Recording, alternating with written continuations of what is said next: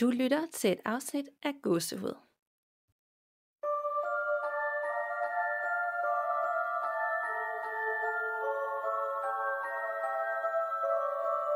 Hej Danika, Hej Nana. og hej til alle jer, der sidder derude og lytter med, og velkommen til episode 89. Et afsnit, der allerede har taget os nærmest en time bare at prøve at starte, fordi vi har haft så mange forstyrrelser og uhyggelige oplevelser og pis og lort, rent udsagt. Ja, altså og det har været øh, en ret nervepirrende omgang, og jeg synes faktisk stadig, det er ret nervepirrende at se, om vi får lov til at optage ordentligt den her gang. Fordi hold nu op, hvor har der været meget. Vi har måttet starte forfra simpelthen så mange gange. Ja, vi har nærmest startet Fordi- forfra øh, 10 gange, føler jeg. Ja, det føler jeg virkelig også. Og det har været virkelig ulækkert flere gange. Du har følt, at jeg ved ikke, om du stadig synes, at min stemme lyder fuldstændig forvrænget. Det gør den. Det lyder som om, at det er din øh, onde dobbeltgænger, der har overtaget det, og så sidder og optager med mig. Så det er der, vi er. Det, det tror jeg altså ikke, det er. Jeg er ret sikker på, at det er mig. Altså, jeg, jeg, jeg føler ikke, at jeg skulle være besat af noget heller, så Men det skal du jo sige, hvis det ikke var dig. Så skal du jo sige, det er mig. ja, det er selvfølgelig også rigtigt. Ja, det lød til gengæld som øh, rumvæsener, der prøvede at kontakte mig fra det ydre rum lige før. Så Ej, altså jeg, jeg tænker, at vi allerede nu skal sige, at øh, vi ønsker kun at bevæge os i lyset og med den gode energi, og selvfølgelig er ånder for den anden side velkomne, og hvis de har et tegn, er de også øh, vældig velkommen til at give lyd på optagelsen, sige hej eller dele et navn, men ellers så vil vi kun bevæge os i det gode og have gode oplevelser. ja tak, og som Danica siger, I må meget gerne lytte med, men nu må jeg altså også meget gerne lade være med at blande jer, og lige lade os optage det her i fred og ro. Ja, helt ærligt altså. Det, det, vi er nærmest på kanten til at, at give op på det her afsnit, fordi der er så mange tekniske forstyrrelser og ja, bare mærkelige ting, der sker. Så men nu, nu vil vi gennemføre, så nu beder vi virkelig til, at alt bare går smooth. Ja, vi krydser virkelig fingre her. Men er der sket noget hos dig, siden vi talte sammen sidst? Der er ikke sket sådan det helt store. Det her har helt klart været det uhyggeligste, der overhovedet er sket siden sidst, fordi hold nu op, hvor er det bare rimelig spooky. Ja. Øhm, og det har jo ellers været Halloween og alt sådan noget. Jeg plejer jo at gøre rigtig, rigtig meget ud af det, men for første gang i flere år, så har jeg faktisk ikke rigtig lavet noget andet end bare at se en masse gode gyserfilm i mørket, ikke? Øh, men så i går var jeg faktisk til den her spirituelle messe, der, hed, der hedder Mystikkens Univers ude i øh, Østerbrohallen. Og øh, det er altid mega fedt med helt vildt mange forskellige slags spirituelle aktiviteter og medier, clairvoyance, tarotkort og alt sådan noget. Og øh, der får jeg altid taget sådan et aura-foto, og jeg er virkelig sådan, altså forundret over det her aura-foto, fordi det er altid de samme farvetemaer, den ser stort set altid sådan ret ens ud. Den udvikler sig jo lidt fra, hver gang, fra gang til gang, ikke? men det er sådan de samme farver, den samme måde, den er bygget om, op på, de samme en eller to lysende prikker op i venstre hjørne over mit hoved, som så skulle være sådan nogle af mine spirituelle guider.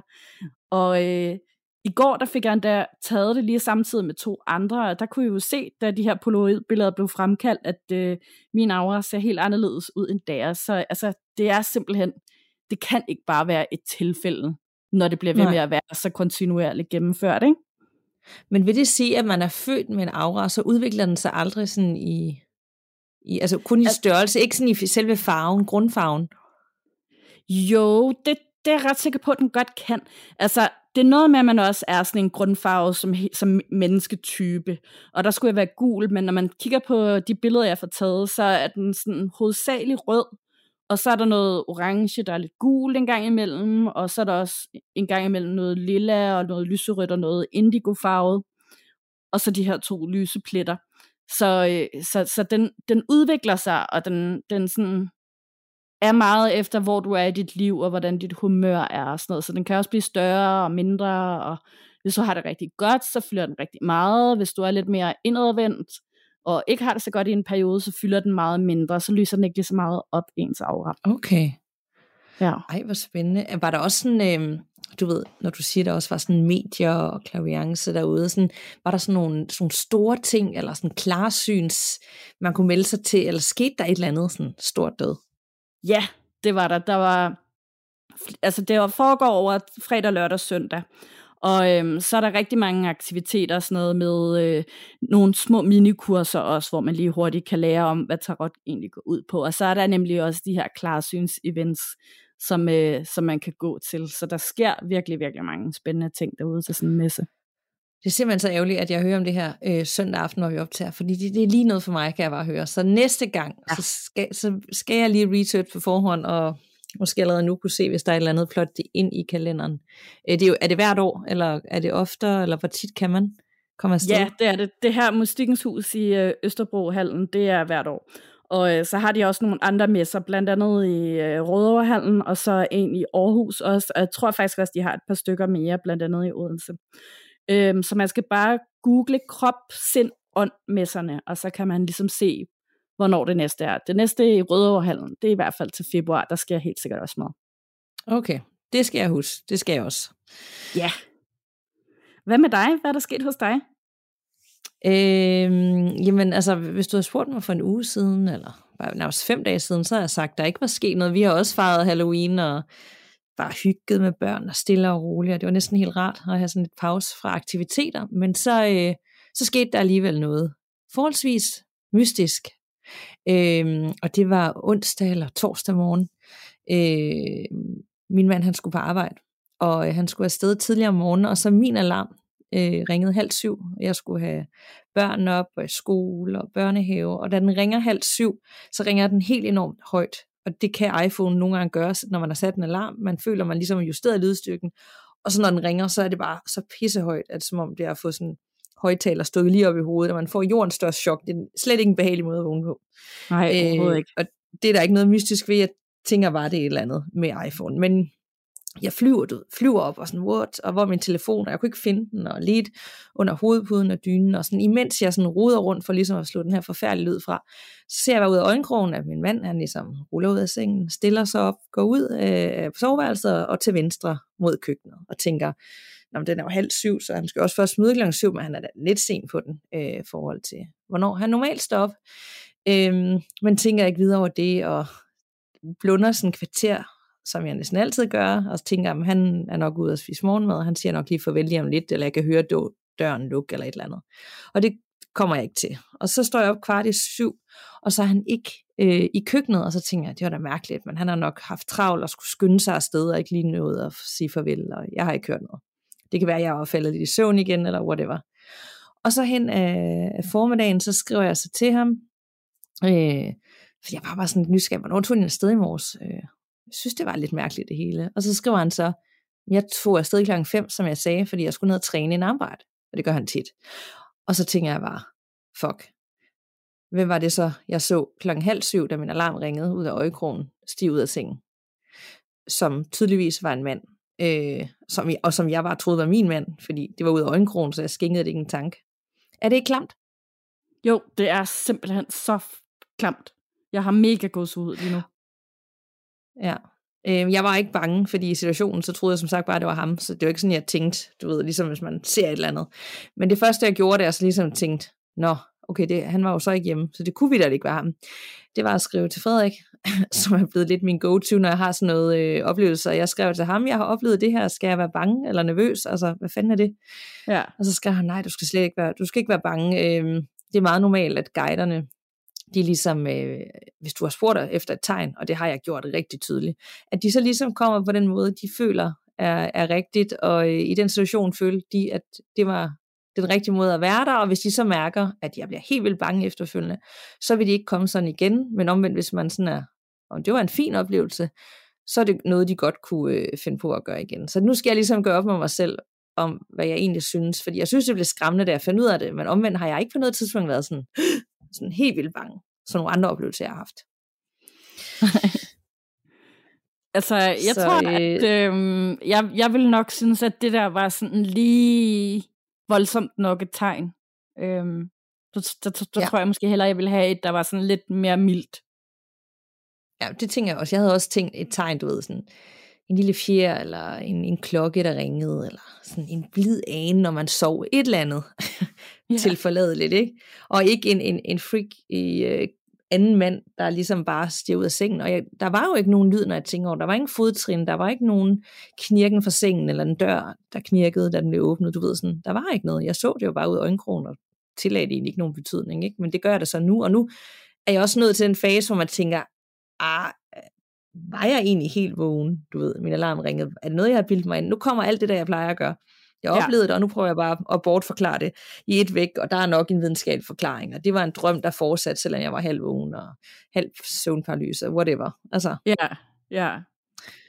Men altså, jeg så det, og det må jeg jo ligesom også stole på mig selv i. Jeg kan jo ikke bortforklare alt hver eneste gang. Nej, det er det. Og du havde jo selv bedt om en tegn. Jeg havde bedt virkelig tydeligt. Ikke noget, engang noget, hvor jeg skulle vidste det mig selv. Jeg har sagt det højt ud i rummet. Ja. Ja. Så øh, man skal lige tænke sig om, inden man beder om et eller andet kæmpe tegn fra den anden side. Er, er, er man der, hvor man gerne vil have et tegn fra den anden side, eller er det bare noget, man bilder sig selv ind? Præcis. Så øh, meget, meget spændende oplevelse. Nu er spændt på, hvad der sker, øh, både på optagelser en dag, øh, fordi vi håber selvfølgelig på, at alt går smooth, men hvis nu der er nogle under, der gerne vil ligesom give sig selv til kende, så er de velkommen til at sige hej, eller dele deres navn, eller et eller andet, og så lad os se, om der kommer noget af det. Ja, så længe de ikke øh, afbryder os, sådan, så vi er nødt til at starte forfra igen, så, øh, så må de også gerne lægge en lille lyd på ja. selve optagelsen, vi kan høre bagefter. Ja, bare, bare lige en lille. Det behøver sikkert være sådan et et minuts øh, creepy et eller andet. Bare lige, bare lige et par ord eller et eller andet. ja, præcis. Men øh, inden vi går i gang med dagens uhyggelige afsnit, så vil vi lige minde jer der om derude, om at det nu er sidste chance, hvis du vil have en gratis måneds adgang til Seymour, som altså buner af uhyggelige film og serier og andet godt.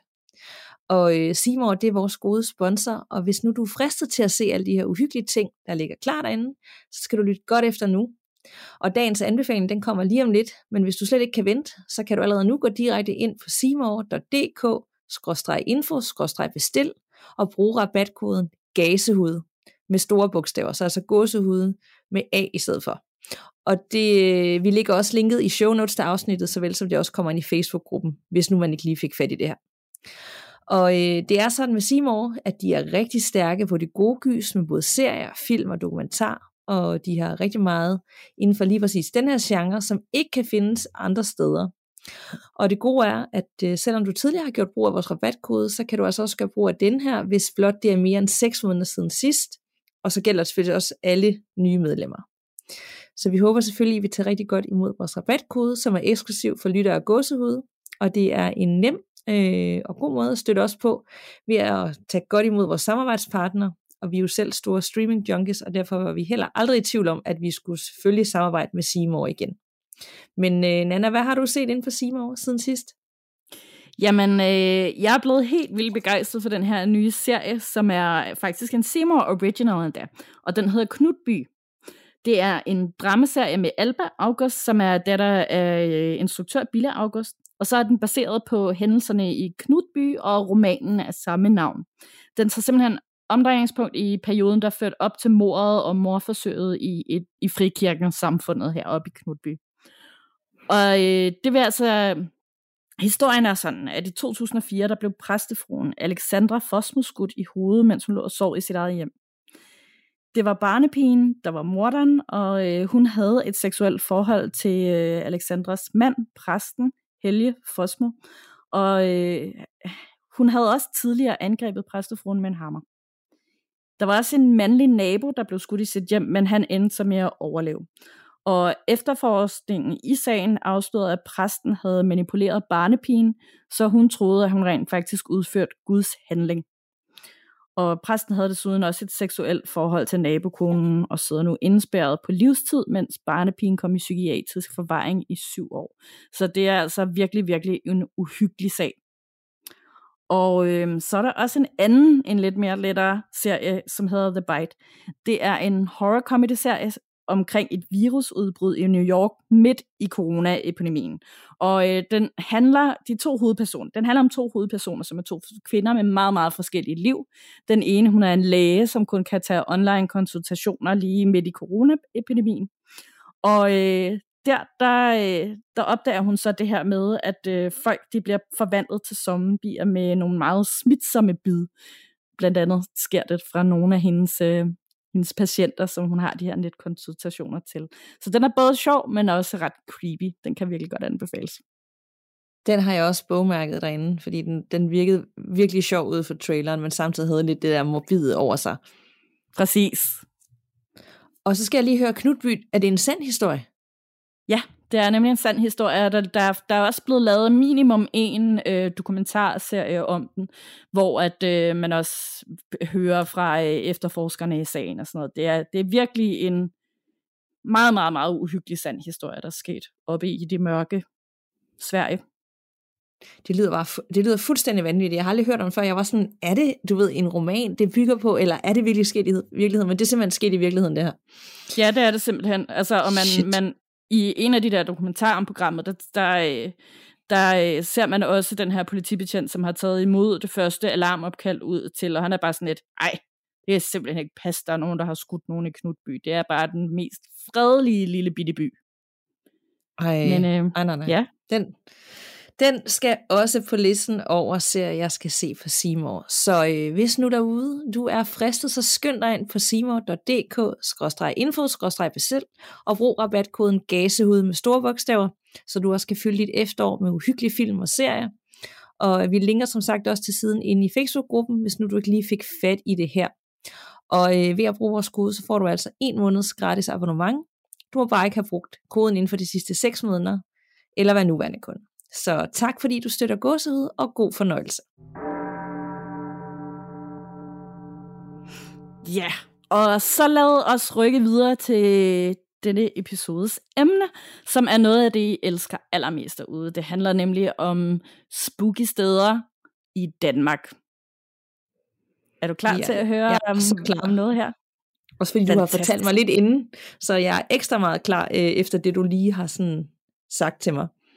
Ja, jeg er nemlig også vildt begejstret. Jeg har nemlig fundet den her historie, øhm, som handler om spøgelset på Louises ø. Og den er skrevet af Thomas, som har en, øh, en blog, der hedder vomanolosblogspot.com. Jeg skal nok lægge øh, linket ind, sådan, så man kan læse hele historien, for det her det er bare et uddrag af selve episoden, der skete på øen. Men jeg linker ind til det, så I kan læse det hele med. Og Thomas han skriver sådan her. Jeg skriver normalt ikke om spøgelseshistorie, men denne her er så personlig og nostalgisk for mig, at jeg var nødt til at skrive om det før eller siden. Det hele fandt sted en sommernat i slutningen af 90'erne i min hjemby Hillerød. Efter en nat med fest og druk, lånte min vens storebror og et par af hans kammerater en båd og sejlede ud til en uhyggelig gammel hytte, der ligger på en lille ø i en nærliggende dam. Om de fandt på det af kedsomhed, eller fordi alle de lokale barer var lukket, eller fordi de var blevet smidt ud af dem, det er der ingen, der husker med sikkerhed. Men resultatet af det her lille eventyr, det ændrede deres opfattelse af virkeligheden for altid. Louise Sø er legendarisk i Hillerød, selvom de fleste lokale ikke kender øens navn eller historie. Og øen kan med sit maleriske træhytte fremstå ret idyllisk på en skoles solskinsdag, men den kan også fremkalde en følelse af uhygge og frygt på en måneskinsnat, når man går forbi den alene og det har jeg gjort utallige gange, og spekuleret på, hvilke hemmeligheder den må rummer. Mystikken omkring Louises ø forstørres kraftigst af den umiddelbare utilgængelighed. Det er ikke bare svært at komme derud, den er også permanent lukket for besøgende. Og tro mig, politiet vil slå hårdt ned, hvis de fanger dig derude. For nogle år siden observerede jeg tilfældigt et par unge med soveposer ude på øen, som åbenbart havde planlagt at skulle overnatte i hytten. Men de havde knap nok lagt deres båd til kaj, før patruljebetjente var på stedet og kommanderede dem gennem en stor megafon til at få røven tilbage i land. Alligevel noget, alligevel nåede jeg faktisk selv at besøge hytten en gang i begyndelsen af 90'erne. Det var i løbet af en vinter, hvor dammen var frosset fast, og man kunne gå på den. Jeg husker ikke så meget fra dengang, men selvom det var flere år, før jeg hørte nogen spøgelseshistorier udefra, så kunne intet beløb få mig overtalt til at tilbringe en nat derude. Om det så var ulovligt eller ej. Som nævnt fandt den spøgelsesagtige episode sted i slutningen af 90'erne. Højst sandsynligt i 97 eller 98. Jeg var hjemme hos min bedste ven Jesper på det tidspunkt, og vi havde været op hele natten og se film. Jesper og hans storebror Thomas boede i underetagen i deres forældres hus, hvor de havde hver deres private bolig. Deres vennekredse overlappede dog i sådan grad, at alle, der var på besøg, normalt ville hænge ud sammen på Thomas' værelse, fordi det var det største. Thomas arbejdede i en eksotisk dyrehandel, og han var kæmpe dyreentusiast. Han havde en bred, selvlært viden om alt fra æderkopper og firben til aber og hunde. Og det var altid interessant at tilbringe tid der og se, hvilke nye væsener han havde fået til sin samling siden sidste besøg. Det skal også lige siges, at vi unge knægte så meget op til Thomas og hans venner. De var byens lokale skatepunkere, og en tilsyneladende frygtløs flok, der virkelig vidste, hvordan man hyggede sig og festede. Da Jackass blev populær nogle år senere, så genkendte jeg med det samme mange af elementerne fra skaterlivsstilen i Hillerød. På et tidspunkt kom Thomas højlydt bræsende hjem og trak døren op til der, hvor vi sad. Med det samme vidste vi, at der var noget galt, da han stod med et chokeret ansigtsudtryk, som vi aldrig har set på ham hverken før eller siden. Han fortalte os, at han havde løbet hele vejen fra slotsområdet, og at vi ikke ville tro på, hvad han lige havde set der. Begejstret og nysgerrig opfordrede vi ham til at fortælle os, hvad der var sket. Og han fortsatte med at forklare, hvordan han og et par andre venner havde været i byen og drikket sig fulde i Hillerød bymidte. Da de pludselig fik lyst til at stjæle en båd, der lå til kaj ved Slotsøen. De ville sejle ud til Louises ø. Det lykkedes på en eller anden måde at få båden over til badestueområdet herfra at sejle tværs over ødammen ud til øen. Da de nåede dens kyst, lagde de lagde det til og sikrede båden grundigt, inden de inspicerede de forskellige bygninger. Mens de fjollede rundt og var spritstive. Hovedformålet med ekspeditionen havde været at komme ind til kahytten og se, hvad der var derinde. Og som jeg husker det, sagde Thomas, at det var lykkedes, selvom der ikke var noget at hisse sig op over derinde. Efter et stykke tid kedede de sig besluttede at ro tilbage. Men til alles chok opdagede de, da de nærmede sig båden, at den var løsnet, der hvor de havde bundet dem fra. Den drev nu langsomt væk fra øen mod fastlandet. Men heldigvis lykkedes det dem på en eller anden måde at få fat i rebet og trække den tilbage i sidste øjeblik, på trods af deres paniske, men pludselig meget mindre berusede sindstilstand. Da de begyndte at skubbe båden fra øens kyst, blev de pludselig omringet af en tog. Og pludselig tog en af de andre fyre stift fat i Thomas' skulder og så på ham med et målløst og forfærdet udtryk. Først vidste Thomas ikke, hvad der var galt. Men da han kiggede i den regning, retning, hvor hans ven pegede, sprang hans hjerte et, et slag eller to over. En spøgelsesagtig kappeklædt skikkelse stod lige i nærheden, hvor der ikke havde været noget blot et minut tidligere. Og ikke nok med det, det virkede som om den havde en ondsindet hensigt. Som om den troede dem til at forlade øen så hurtigt som muligt. Skikkelsen skabte selvfølgelig endnu mere panik i gruppen, og de begyndte at ro så hurtigt, som de overhovedet kunne tilbage til land. På det tidspunkt havde tågen næsten helt opslugt øen, og det meste af dammen, og den nåede kanten af deres båd. Men uanset hvor tyk den blev, kunne de stadig se den spøgende skikkelse stå der og observere dem, som om den sørgede for, at de aldrig ville vende tilbage igen. Så snart de nåede i land, smed de båden fra sig og spredte sig i hver sin retning uden selv at sige farvel til hinanden. Thomas løb mod den østlige del af Hillerød, hvor deres hus lå. Jesper og jeg var selvfølgelig chokeret over det, Thomas lige havde fortalt os, selvom Jesper bestemt var mere skeptisk over for det, end jeg var. Jeg er sikker på, at vi også fik historien fra en eller flere af de andre fyre på et senere tidspunkt. Men jeg kan ikke huske, at jeg nogensinde har hørt nogle detaljer, der var i modstrid med Thomas' forklaring. Thomas, altså ham, der har skrevet den her historie, den anden Thomas, han fortsætter med at dykke ned i den her historie, og han ender faktisk også med at opstøve alle fire fyre, der var med ude på øen. Han udgiver endda også en fortællelse af historien i et nyt blåt indlæg, hvor han har talt med dem alle sammen om hændelsen. Han undersøger også mulige forklaringer på, hvad der, hvad der, har, hvad der er sket, og sammenligner alle forskelle og ligheder i deres oplevelser, og hvordan de selv husker hændelsen. Fordi at man, altså jo længere tid der går, jo, jo mere anderledes husker man jo tilbage på de ting, der er sket. Og så er han også rigtig dygtig til at opsøge alverdens specialister for at blive klogere på alle øens mysterier og historien, der, der tilknytter sig den her ø. Det er super spændende læsning, og jeg lægger selvfølgelig links ind til begge blogindlæg i Facebook-gruppen. Og så skal jeg bare lige gøre opmærksom på, at den altså er skrevet på engelsk.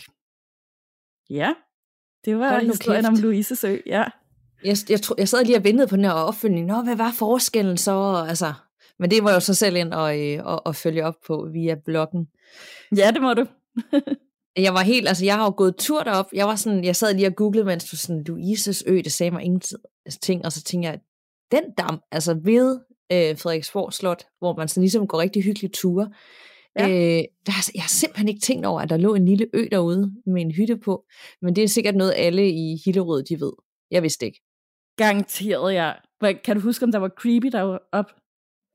altså det er jo et, et meget øh, specielt sted, altså sådan er det jo med slotte, øh, og øh, du ved, ting der ligger der i 100 år, men jeg var der en dag en enkelt gang, har jeg været der og gået tur i rigtig flot solrigt vejr, så det var ikke sådan, mine tanker var ikke henne på sådan uhygge, men det ville det jo være, hvis jeg gik der om natten, og især hvis jeg tænkte, nu skal jeg ud til en eller anden ø midt i den her dam. Ja. Øhm, men ej, hvor var det spændende at høre om noget, jeg, altså, det lød, ja. det lød virkelig klamt, og især fordi det ikke er, det er ikke en eller anden urban legend. Det er ikke øh, et eller andet i udlandet. Det er simpelthen øh, fire fyre fra Hillerød i 90'erne, der var i byen og fået en god idé, som så viser, øh, det var slet ikke en god idé. Nej, det er det, altså, og jeg synes, altså, den er, for det første, så er den virkelig genialt skrevet, den her historie. Jeg er virkelig også imponeret over den måde, Thomas han ligesom har opsøgt alle de her fire gutter flere år senere, for at finde ud af, sådan, hvordan tingene egentlig hænger sammen. Og han er rigtig god til ligesom at sammenligne det og finde både ligheder og forskelle i historien, for ligesom at prøve at se, okay, kan der egentlig være andre forklaringer på, eller sådan, hvad kan forklaringerne være på, hvad de så, og hvad de oplevede, og er det bare fordi, at de var spritstive, de her gutter, ikke? Men, øh, ja. Mm, men, men de så alle fire det samme, er vi ikke enige om det? Jo, det gjorde de. Ja, så når han også ligesom, tænker jeg, øh, ligesom skulle holde de her forskellige historier op mod hinanden og opsøge dem alle fire, så håber jeg da også, at det ligesom, at der stadig ikke er hold i den. Det er der. Det, jeg vil ikke afsløre præcis, hvad, hvad lighederne og forskellene er, men øh, jeg er i hvert fald overvist om, at øh, også fordi jeg kender rigtig mange af de her sådan hardcore skaterpunk-typer, agtige, og de digter ikke bare sådan nogle der historier på den måde der. Nej, det, det kan jeg forestille mig. Det er også mærkeligt det der med, at der er ingen, der må tage ud til den her ø, og hvis du bare nærmer dig, så er politiet bare klar. Øh, men de vil nærmest ikke engang hente dig ind. Du skal nærmest selv øh, sejle tilbage igen. Det er da mystisk. Det er så mystisk. Hvorfor må man ikke det? Altså, der er jo en hytte derude. Det er da også sådan et, jamen, okay, altså det er da ikke sådan et sted, jeg forestiller mig, der er hegnet ind med sådan advarselslamper og don't come here. Altså, det indbyder måske også til det, især hvis der også er is øh, på dammen. Øh, en gang om året, ikke? Så øh, hvorfor skulle man så ikke gå derud og lige kigge? Jamen, det er jo det. Altså, når man ikke må, så bliver det jo bare meget mere spændende at gøre det. Og det skal også lige siges faktisk, at Thomas og den anden Thomas, som faktisk oplevede hældelsen, de to fik faktisk lov til at tage derud og ligesom sådan se og se øen for at prøve at se, om, om, om Thomas, der oplevede det, kunne huske nogle flere detaljer omkring episoden og sådan noget.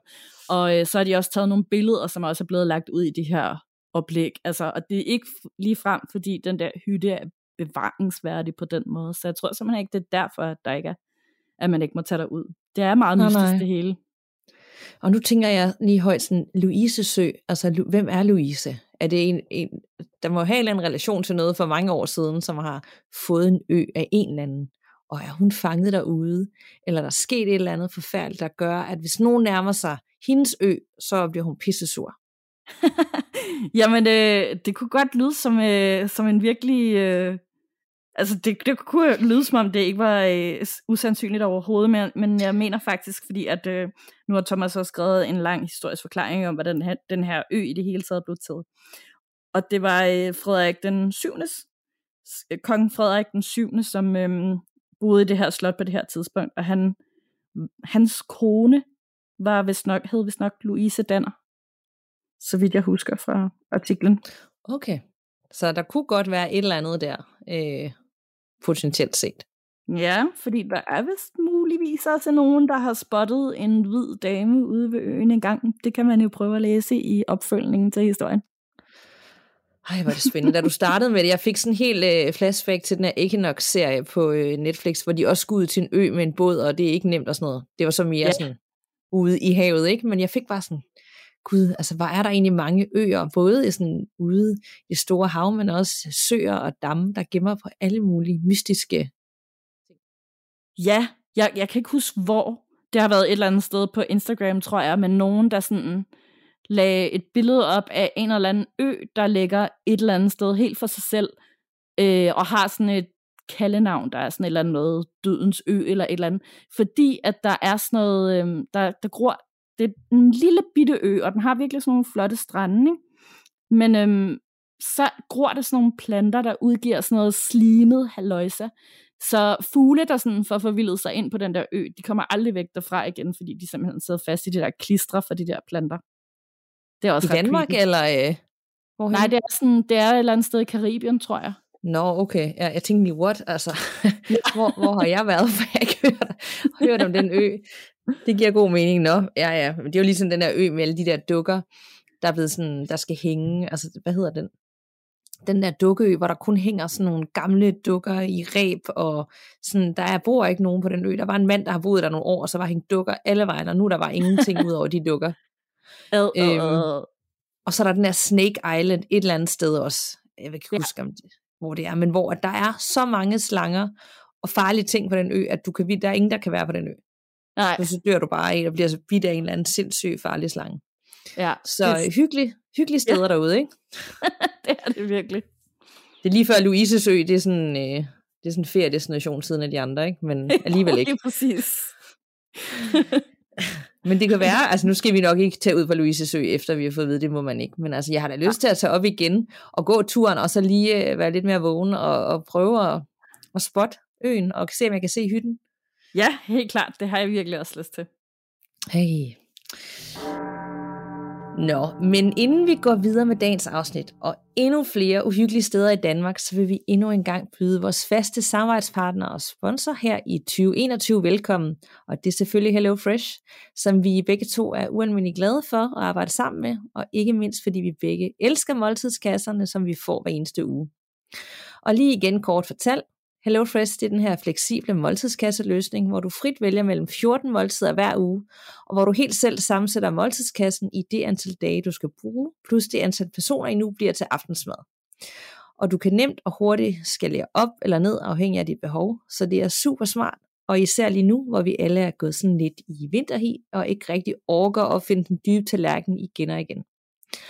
Og øh, vores samarbejde med HelloFresh, det gør det muligt for os at producere gåsehud og betale de udgifter, vi har med udsendelsen. Så endnu en gang tak, fordi du altid støtter os ved at bruge de rabatkoder, vi skaffer til dig. Og her kommer rabatkoden så, og lyt endelig godt efter, fordi du får nemlig som lytter af gåsehud op til 725 kroner rabat på dine fire første kasser med koden HelloGH med store bogstaver. Hvis du vil mærke en ny kunde hos HelloFresh. Og det er til dig, der har brug for en hjælpende hånd i køkkenet, og gerne vil undgå madsvild, og prøve en masse nye lækre retter af, og bare gerne vil spare tid i en travl hverdag. Og Nana, jeg vil egentlig gerne høre, hvad du har fået siden vi sidst talte sammen. Ja, jamen jeg fristes nærmest til at sige, at jeg har fået 50 Shades of Kylling. Fordi at, jeg har fået kyllingburger, og så har jeg fået græsk kylling og honningmarineret kylling, det har været super lækkert. Men så lige for at komme lidt væk fra kyllingen, så har jeg også taget en premiumret igen med bøf og flødekartofler, fordi at øh, det er simpelthen blevet kæmpe fan af de der premiumretter. Det er bare rigtig lækkert til weekenden det er de bare. Det er som om, øh, det har vi også talt om før, det der med, at man virkelig føler, at man nærmest er kommet på restaurant, når man spiser sådan noget mad. Nemlig. Hvad med dig? Har du bare valgt dine favoritter, eller har du prøvet noget nyt den her gang?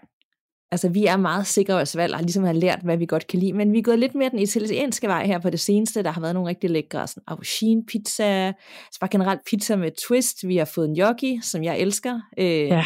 og altid selv får, når jeg er hjemme i Italien, og øh, øh, nogle andre lækre pastaretter, og så har jeg fået sådan en, øh, sådan en rejerisotto, den har jeg også prøvet før, altså med sådan nogle tigerrejer, den smager simpelthen så godt. Og øh, selvfølgelig altid fisketacos, øh, en masse stærke vietnamesiske retter. Jeg synes, det er lækkert her, når det er lidt koldt udenfor, man sådan ligesom får os varme nogle gange igennem med. Så alt muligt forskelligt og lækkert og godt som altid. Jamen, det lyder virkelig også dejligt. Og hvis du ikke har prøvet Hello Fresh endnu derude, så får du som sagt op til 725 kroner i rabat på dine første fire kasser. Du skal bare indtaste koden HelloGH med store bogstaver ved betaling, og så leverer de til dørtrinnet i hele landet. Det er super nemt, og det er meget fleksibelt.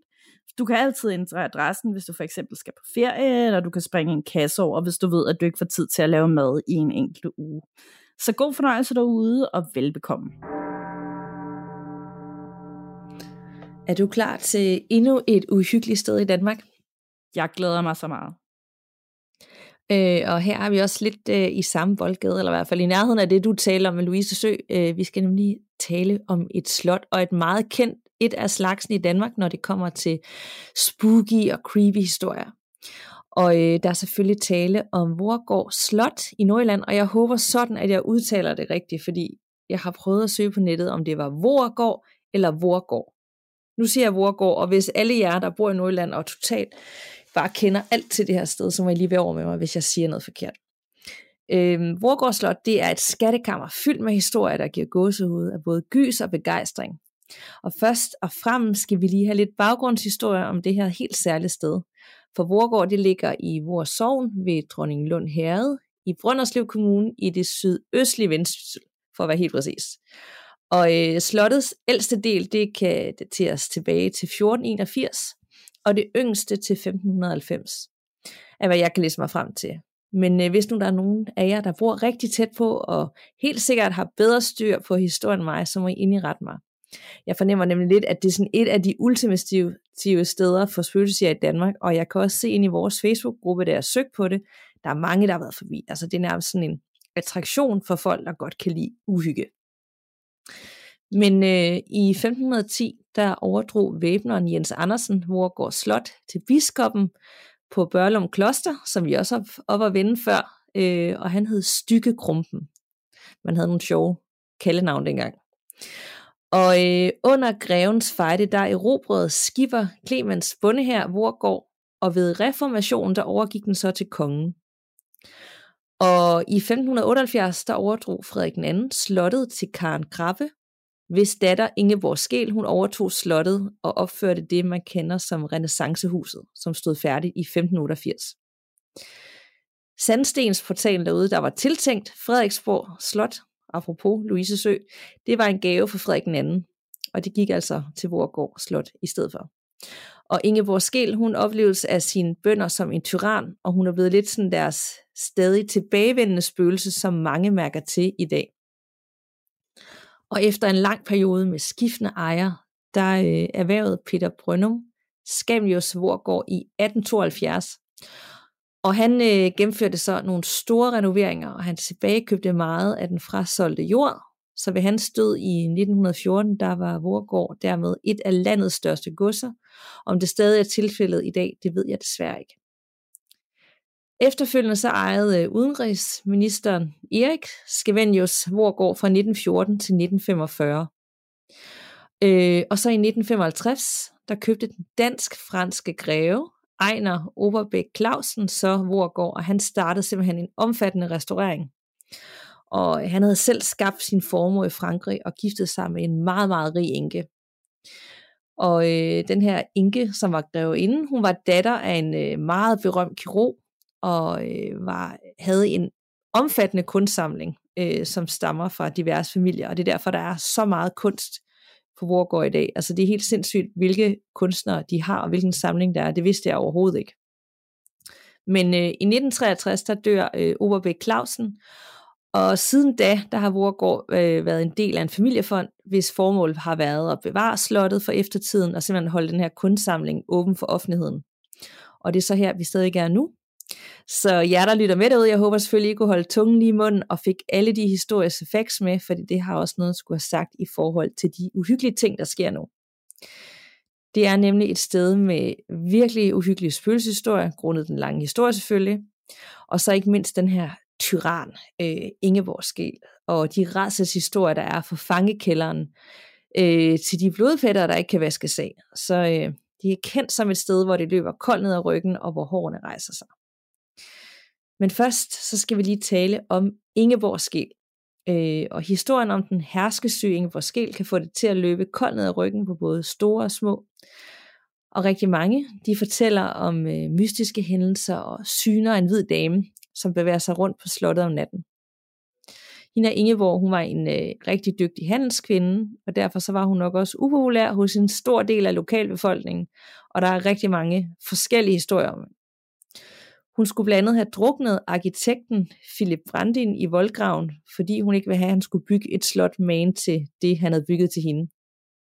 Og efter Ingeborgs død i 1904, så spøgte hun simpelthen så meget for slottet lige årene efter, at en præst måtte mane hende til ro i en mose, en nærmest øh, decideret eksorcisme. Men det siges, at øh, hvert år, der rykker hun ifølge savnet tættere på slottet, og når hun så til sidst skal kigge ind ad vinduet, så vil Vorgård gå til grunden. Øh, men hele den her eksorcisme, som præsten udførte, det så så heller ikke ud til at virke, for hun ses stadigvæk den dag i dag, primært om natten, vandrende rundt på Vorgård i de forskellige værelser, men også udenfor.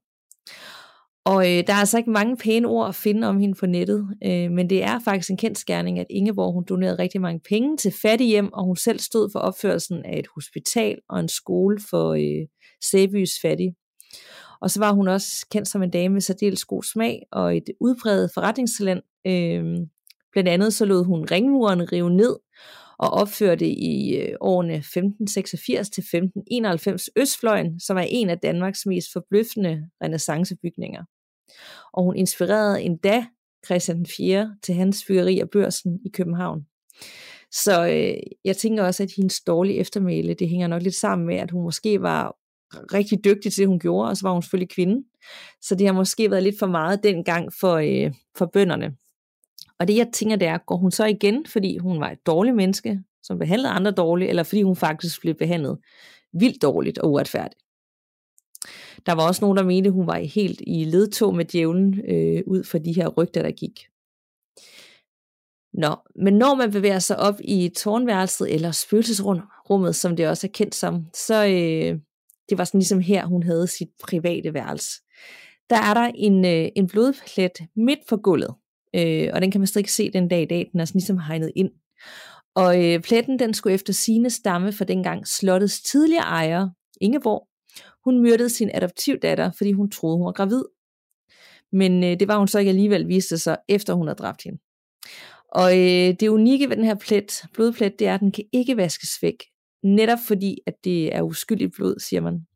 Og pletten den var glemt i mange år, øh, og alle de her rygter, der gik om den, men så under en renovering af værelset i 1997, så kom den frem igen. Og øh, på trods af, at der har været utallige folk ude af slivgulvet og prøve alt muligt, så kommer pletten altid frem igen efter et par dage. Og den kan som sagt stadigvæk ses den dag i dag, hvis man tager hen og besøger slottet. Og så er der også øh, historien om vildsvineskinnet. Øh, I en montre for slottet, der ligger skinnet fra et vildsvin, der blev nedlagt på slottets jord i 1700-tallet. Og øh, vildsvinet det blev nedlagt på grænsen mellem Morgård og Hundslund, så der opstod simpelthen sådan en mindre kamp, øh, og derfor så valgte de to gårde dengang at dele byttet, og Vorgård de fik så skinnet. Og ifølge øh, savnet, så må øh, vildsvineskinnet aldrig fjernes fra slottet, for så vil slottet simpelthen styrte i grus. Og det har de altså holdt ved, så det bliver ved med at være der. Øhm, man kan virkelig være heldig derude og se et strejf af Ingeborgs spøgels, altså den her hvide dame, i tårnværelset, eller i en af de mørke kældre måske, fordi Rorgårds Slot er også kendt for deres fangekælder, øh, heriblandt Rosedonten, som er deres mest berømte fangehul, og det ligger i den ældste del af slottet.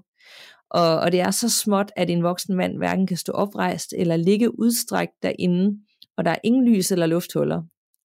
Og øh, fra fangekælderen, der går der en skak til et værelse to etager over, så man kan høre, hvad der bliver talt om i fangekælderen.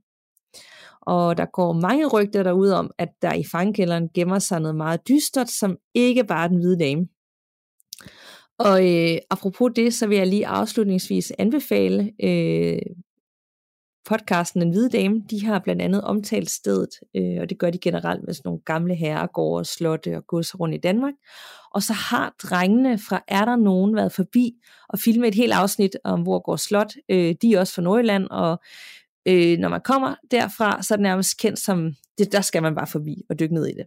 Så derfor så prøv at se det afsnit på YouTube, der ligger et helt afsnit klar, og ellers så hør Den Hvide Dame øh, i din podcast-app. Øh, og så fandt jeg faktisk også frem til, at man tilbage i 2019 havde brugt selvsamme slot til at holde et gyser-event, hvor man i grupper på øh, 8-10 personer blev ført rundt på de mest uhyggelige gange og kældre på slottet. Øh, og det var lidt ligesom vi var øh, på Frilandsmuseet for et par uger siden, der var et eller andet over det at blive ført rundt i et ægte sted, hvor man ved, der er sket en masse, og folk har oplevet en masse, og så se, opleve det på tæt hold i mørket. Øh, jeg kunne godt forestille mig, at det er noget, der kommer igen. Nu har det sikkert ikke været der på grund af corona. Måske i år, jeg ved det faktisk ikke. Men øh, i hvert fald en anbefaling lige at holde øje. Øh, og ellers så kan jeg se, at mange af jer lytter har allerede været derude.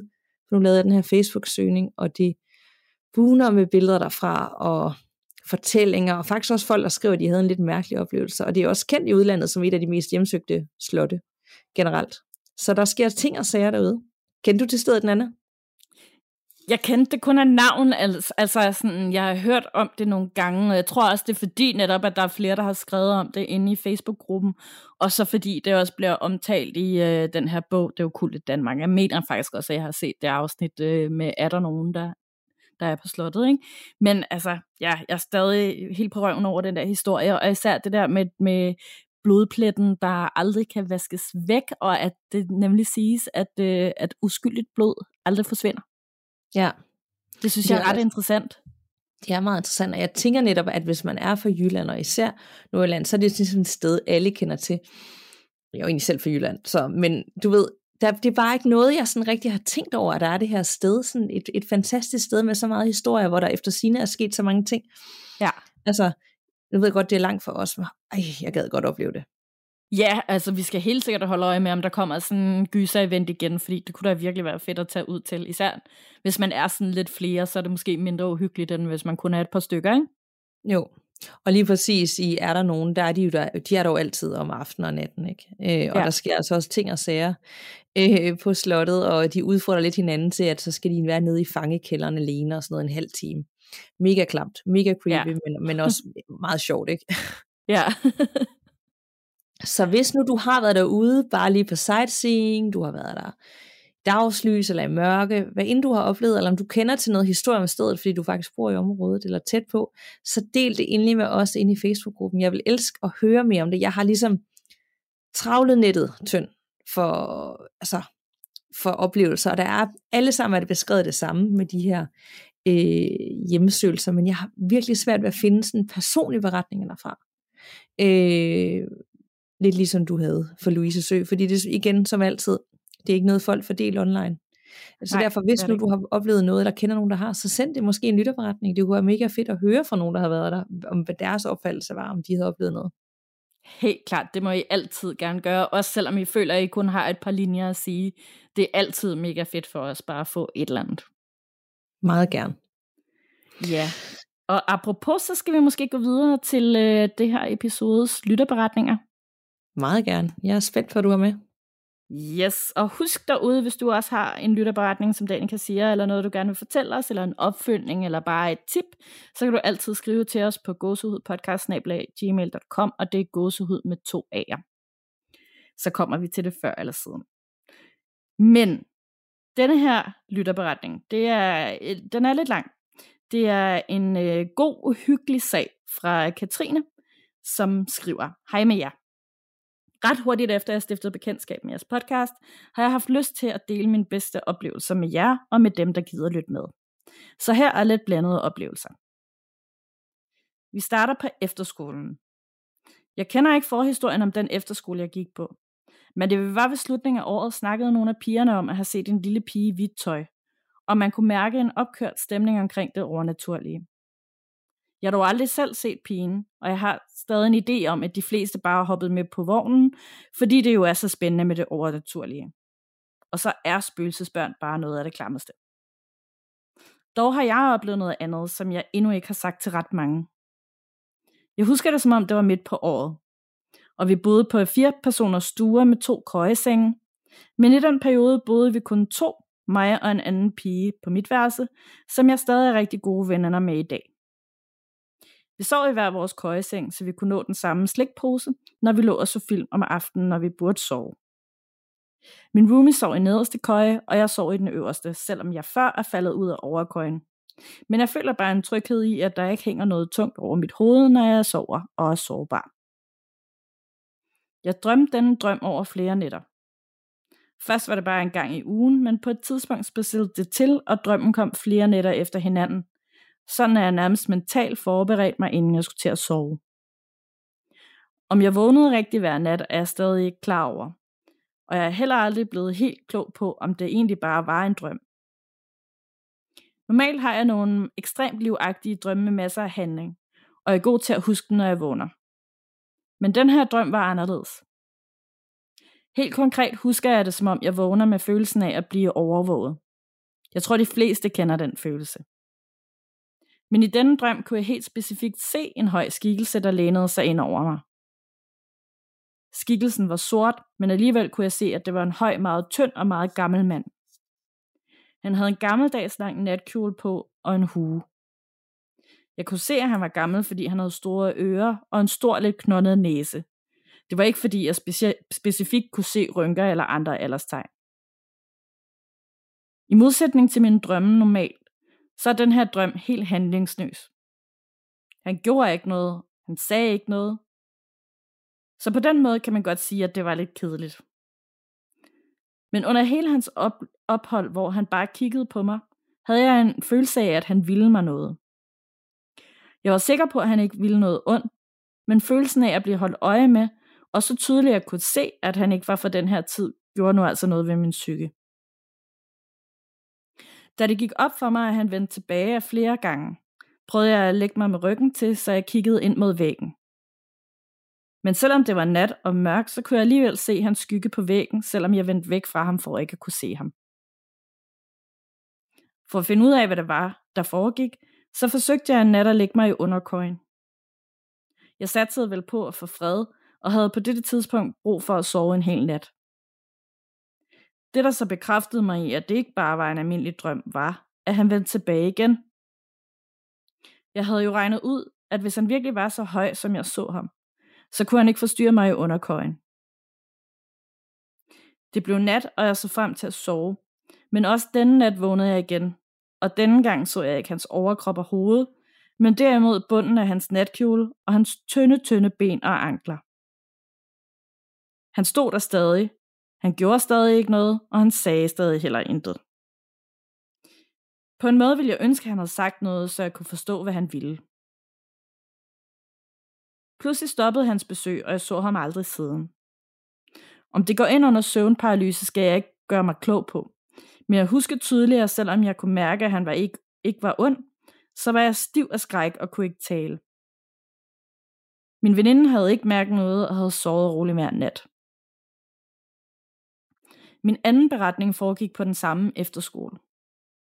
Dette skete efter mit møde med den høje mørke mand, som havde besøgt mig og stiget på mig om natten. Da jeg ikke længere fik besøg af ham og begyndte at holde op med at frygte for nattens mysterie, fik jeg besøg af noget andet. Og jeg siger noget i gåsøjen, fordi jeg aldrig rigtig har kunne forstå, hvad det var. Og det hele gik så hurtigt, at jeg aldrig rigtig så noget. Det var selvfølgelig aften. Jeg lå med min roomie og hyggede, og vi havde for vane at snakke og pjatte til en af os faldt i søvn. Jeg vågnede, eller jeg følte, jeg vågnede, ved lyden af noget, der krassede på døren til værelset. Det var ikke i menneskehøjde, men det var mere noget for gulvet og ved fodlisten. Det blev voldsommere og voldsommere, og jeg kunne på ingen måde identificere lyden som noget logisk. Det stoppede pludselig bræt, og jeg havde allerede galopperende hjertebanken. Efter mellem to eller fire sekunders komplet stillhed hørte jeg døren gå langsomt op, som hvis ens mor vil se, om man sover. Det var lyden af låsen, der drejede langsomt, men uden lyden af, at nøglen blev sat i låsen. Håndtaget blev langsomt trykket ned, og jeg hørte lyden af de sammenpressede gummibånd i dørkammen, der skilte sig fra hinanden. Der var ro, men samtidig en stemning, jeg den dag i dag ikke kan beskrive. Jeg følte, at noget ville ske. Mit hjerte bankede. Jeg ville væk, men jeg var ikke i stand til noget som helst. Det var som om min krop sov, men mit sind kørte på højtryk. Jeg var panisk, men uden at kunne røre en finger eller sige en lyd. Ud af øjenkrogen kunne jeg se noget kravle hen ad gulvet. Det kom fra døråbningen og krøb langs fodenden af sengen, op langs siden og stoppede så ude foran mig. Det var ikke så stort, og det var ikke et menneske. Det, der nok beskriver det, jeg så bedst, er de der stenfigurer med horn og små vinger fra tegnefilmen Klokkeren for Notre Dame. Dog havde de her væsener ben. De var helt sorte, og jeg så dem aldrig godt nok til at kunne beskrive dem nærmere. Men den følelse, jeg havde af rædsel og generel utryghed, vil jeg aldrig glemme. Der var minimum to, og de var ikke højere, end at de kun lige ragede op over sengekanten. Jeg ville væk min roomie. Tårne trillede langsomt ned ad kinderne, og jeg skreg som aldrig før, men der kom ingen lyd. Igen blev der stille i et par sekunder, og pludselig blev jeg taget hårdt fat i om anklerne. Jeg blev stukket i og revet i. Jeg kæmpede febrilsk, men var fuldstændig magtesløs. Der blev hævet i mine ankler, så jeg fløj ud over sengekanten, og jeg nåede ikke at gribe fat i sengebenet. Jeg blev trukket mod døren og ville gribe fat i dørkarmen, men det hele gik så hurtigt, og bedst som jeg fik fat i noget, mistede jeg grebet med det samme igen. De to væsener var mig langt overlegen, i styrke, og der var intet, jeg kunne gøre. Jeg blev trykket ud af værelset ude på gangen, og helt ned i den anden ende af den lange, smalle og mørke bygning. I det væsenerne slag grebet om mig, der var jeg sikker på, at jeg aldrig ville vågne igen. Jeg var så bange. Men stik imod min forventning slog jeg øjnene op. Jeg skreg, svedt, pustede, stønnede og kunne slet ikke finde hoved eller hale i noget som helst. Det var som om det først var nu min krop arbejdede sammen med mit sind, og jeg igen havde kontrol over mig selv. Jeg husker ikke, om jeg skreg med lyd, men det tror jeg næsten ikke, for så ville jeg nok have vækket min roomie. Og jeg tror, at det skrig, der ville være kommet ud af mig på daværende tidspunkt, ville være umuligt at glemme. Det skete aldrig igen, og jeg har heller aldrig prøvet noget så brutalt siden. Men der gik flere dage, hvor jeg sov meget lidt på grund af frygten for noget værre. Selvom jeg havde været i kamp, havde min krop ligget i sengen under hele seancen, og jeg havde ingen mærker eller rifter, som jeg med garanti ville kunne sige kom af nattens oplevelse. Efterskolen hedder Kongens Hus og ligger i Midtjylland ved Karup, selvfølgelig omgivet af mark og hede. Den er lukket i dag, og jeg er som nævnt ikke stødt på fortællinger af den karakter før eller siden derfra. Det næste er fra Skive Biograf. En aften er jeg med 8-9 andre i biografen i Skive. Vi skal ind og se Ser du månen, Daniel. Filmen er god og har min opmærksomhed, i hvert fald det meste af tiden. Jeg har en god plads og sidder cirka i midten, men under hele, familien, under hele filmen har jeg en trang til at kigge væk fra lærredet og ned i venstre hjørne af salen. Jeg mister fokus et par gange under filmen og giver efter for min træng. Nede i venstre hjørne står der altså en skikkelse. Det er en helt almindelig størrelse person. En mand, vil jeg formode. Der er selvfølgelig ikke nogen, men jeg både ser og mærker en energi. Skikkelsen står helt stille, som om den eller det også er inden for at se filmen, eller bare for at være med, hvor der er mennesker, der underholdes. Selvom filmen jo er tragisk, kunne jeg ikke lade være med at smile, når jeg rettede fokus til hjørnet. Der var ligesom bare en god stemning. Jeg har undersøgt lidt på nettet, men jeg har ikke kunnet støve noget op omkring eventuelle hændelser ved biografen, eller andre beretninger derfra.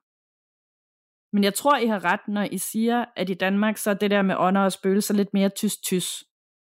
Og min teori går på, at det jeg oplevede ikke nødvendigvis har noget med biografen som location at gøre. Jeg elsker at komme med ældre steder som slotte og borge, der jeg altid støder på en pludselig kulde og en særlig stemning, hvad enten den er god eller dårlig.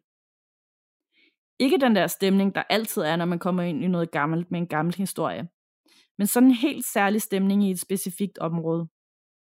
Jeg er vild med det. Derudover føler jeg mig sjældent alene, selvom der fysisk ikke er andre i lokalet med mig. Der er forskel på, hvilken følelse det medfører, men ofte er det godt. Jeg oplever virkelig også ofte en slags déjà vu eller forudsigelser, men desværre ikke med warnings eller seje ting. Det er mere små hverdagsting. Jeg er oftest i gang med noget, eller jeg tænker på noget, som så afbrydes i 2-10 sekunder, der går med, at jeg ligesom forestiller mig noget, som på det tidspunkt ikke giver mening eller passer ind. Der kan gå alt mellem en uge til to år, før min forestilling pludselig rammer plet. Været, møblerne, omgivelserne, personerne eller handlingen, whatever, lige pludselig stemmer det bare overens, og er en til en med min forestilling. Det er ikke noget, der tager mere end et par sekunder. Men jeg vil ønske, at den evne, hvis man kan kalde det det, var noget bedre udviklet. Men det er jo sket for mig, siden jeg var barn, så måske kan jeg lære det. Tak for det, I laver, og tak fordi I læser vores historie og tager imod og værner om alle de følelser, der tit ligger bag. Kærlig hilsen, Katrine. Wow. Sikke en vild beretning, og tre meget, meget, meget vilde oplevelser, hun har haft. Ja, det er det virkelig. Øhm, jeg har virkelig også tænkt meget på, da jeg læste det her, fordi begge ting kunne en eller anden, på en eller anden måde godt lyde rigtig meget som søvnparalyse. Ikke?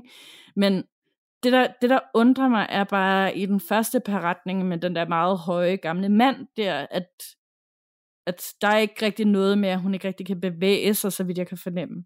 Det kan hun så ikke i den anden, men der, ja, det, ja. ja. Jeg tænkte, jeg, jeg tænkte det samme som dig. Jeg tænkte ikke, at første oplevelse på efterskolen, at det var sådan en søvnparalyse. Også det der med, at hun nærmest skulle beskrive det så tydeligt, at hun så hans, det, jeg fik virkelig kuldegysninger af det, det der med anklerne og, og det nederste af natkjolen. Og hun bare ja. kunne se, det var næsten værre, end at se det hele, bare sådan se det nederste. Ja, det er det virkelig.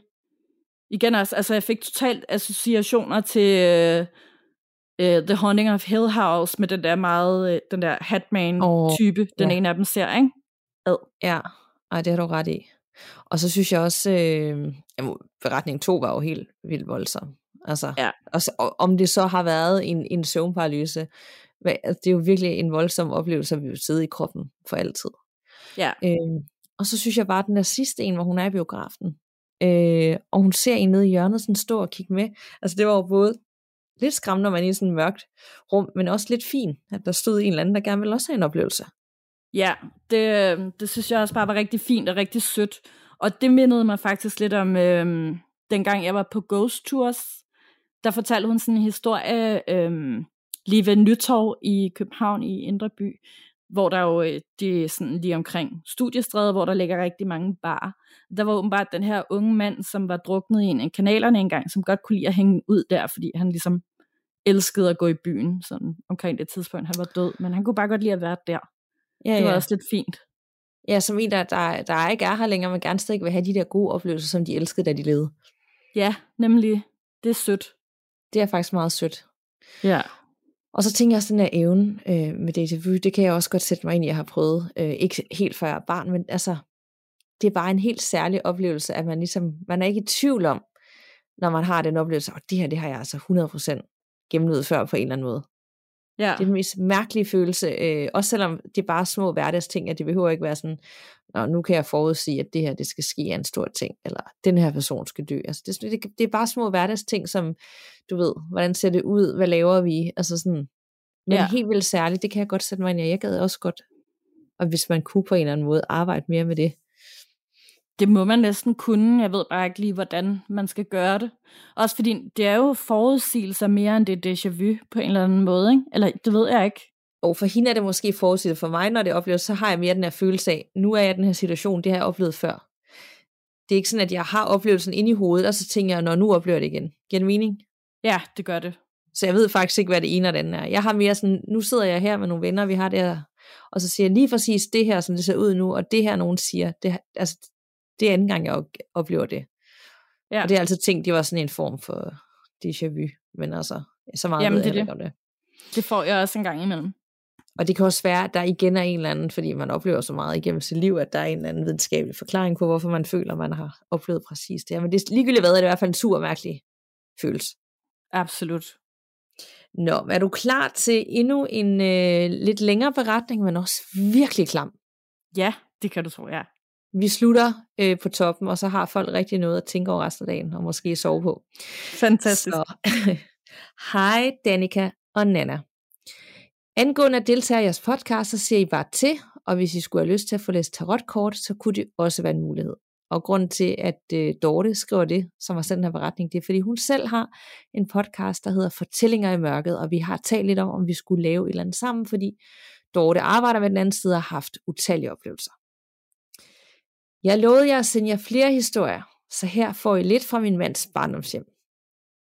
Min mand Kim og hans familie boede, da han var teenager, i et gammelt hus, som før det blev et familiehjem, var et børneligehus og krematorie.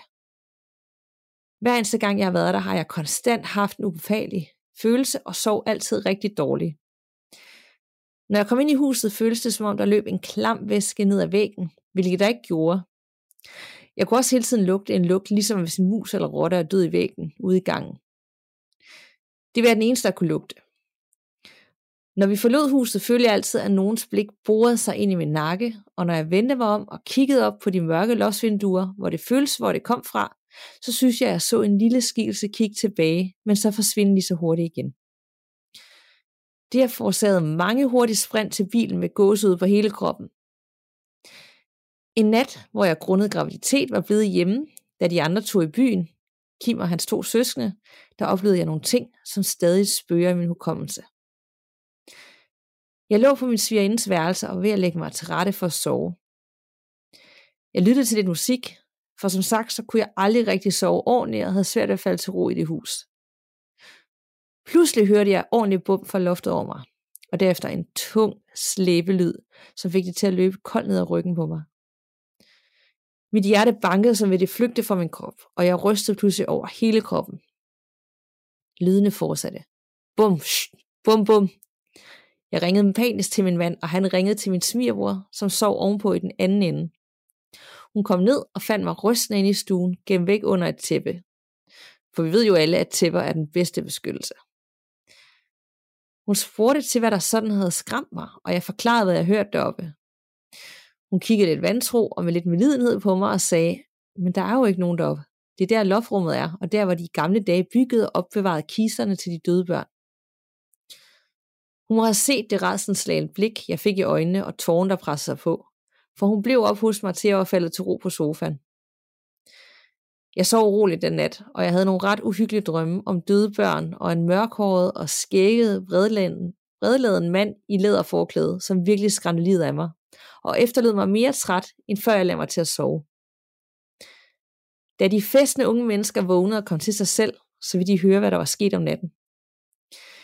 Jeg fortalte igen, hvad jeg havde oplevet om min drøm. Kim og hans bror og søster kiggede overrasket på hinanden, og en efter en fortalte mig, hvad de selv havde oplevet i huset. Hans søster fortalte, at de lyde, du beskriver, dem har jeg tit hørt, og det lyder som en tung kasse eller kise, der bliver slæbt hen ad gulvet og bliver sat tungt ned. Jeg udvrider, ja, det var også det, det lød som. Jeg var pludselig lettet, for en anden havde oplevet det samme.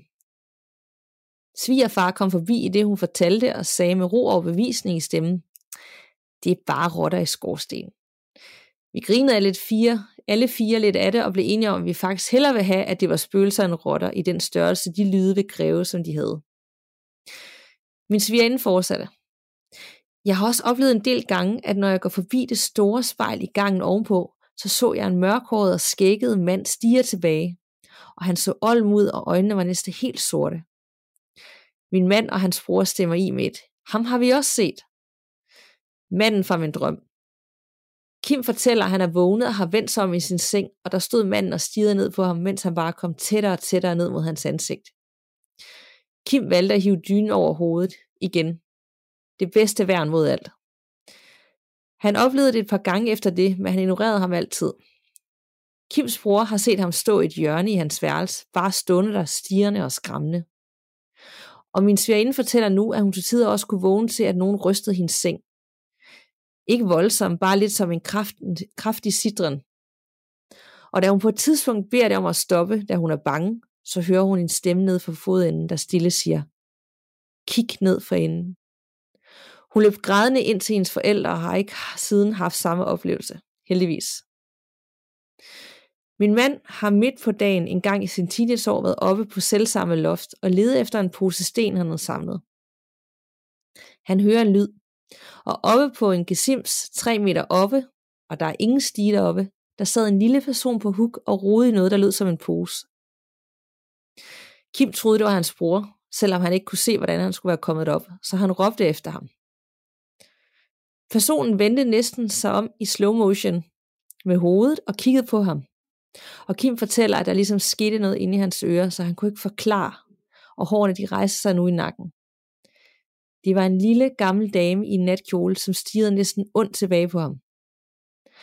Han løb alt, hvad han kunne, ud af huset og mødte derude sin onkel, som gik med op og tjekkede loftet efter. De fik en stige med op ovenpå, men der var ingen deroppe. Til gengæld fandt de en efterladt sæk med gammel undertøj og nattøj til sydlandet fra en ældre kvinde, revet i stykker og spredt rundt om sækken. Min følelse af huset blev sjovt nok ikke bedre, tværtimod. Nogle uger senere snakkede vi om vores samtale tilbage i vores lejlighed, og han sagde i sjov, hvad fanden laver hun også på det loft med at hive sit undertøj i stykker, som om nogen vil have det, og han grinede. Og jeg sagde, at man ikke skulle tale ondt om de døde. Da jeg kom op fra vaskekælderen og lagde tøjet sammen, så fandt jeg et par af Kims boxershorts, som var helt nye, hævet fuldstændig i stykker. Intet andet var i stykker. Det var det eneste stykke af Kims tøj i den bunke. Jeg sagde, at nu kunne han selv se, hvad der sker, når man snakker skidt om de døde, og han har ikke gjort det siden. Fy, nu bliver det vist lidt rigeligt langt, og jeg har mange flere historier at dele med jer, men det bliver en anden gang.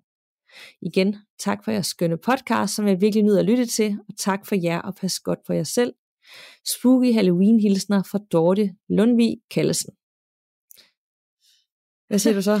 jamen, altså, jamen, jeg ved ikke engang, hvor jeg skal starte. Det er jo noget af en omgang, må man sige. Sikke et hus. Ja. Altså, der har jeg virkelig ikke lyst til at bo. Nej, det starter også bare sådan, det er et gammelt hus, som tilfældigvis, før det blev familiehjem, var et børnelighus og krematorie. What? Ja. Ja.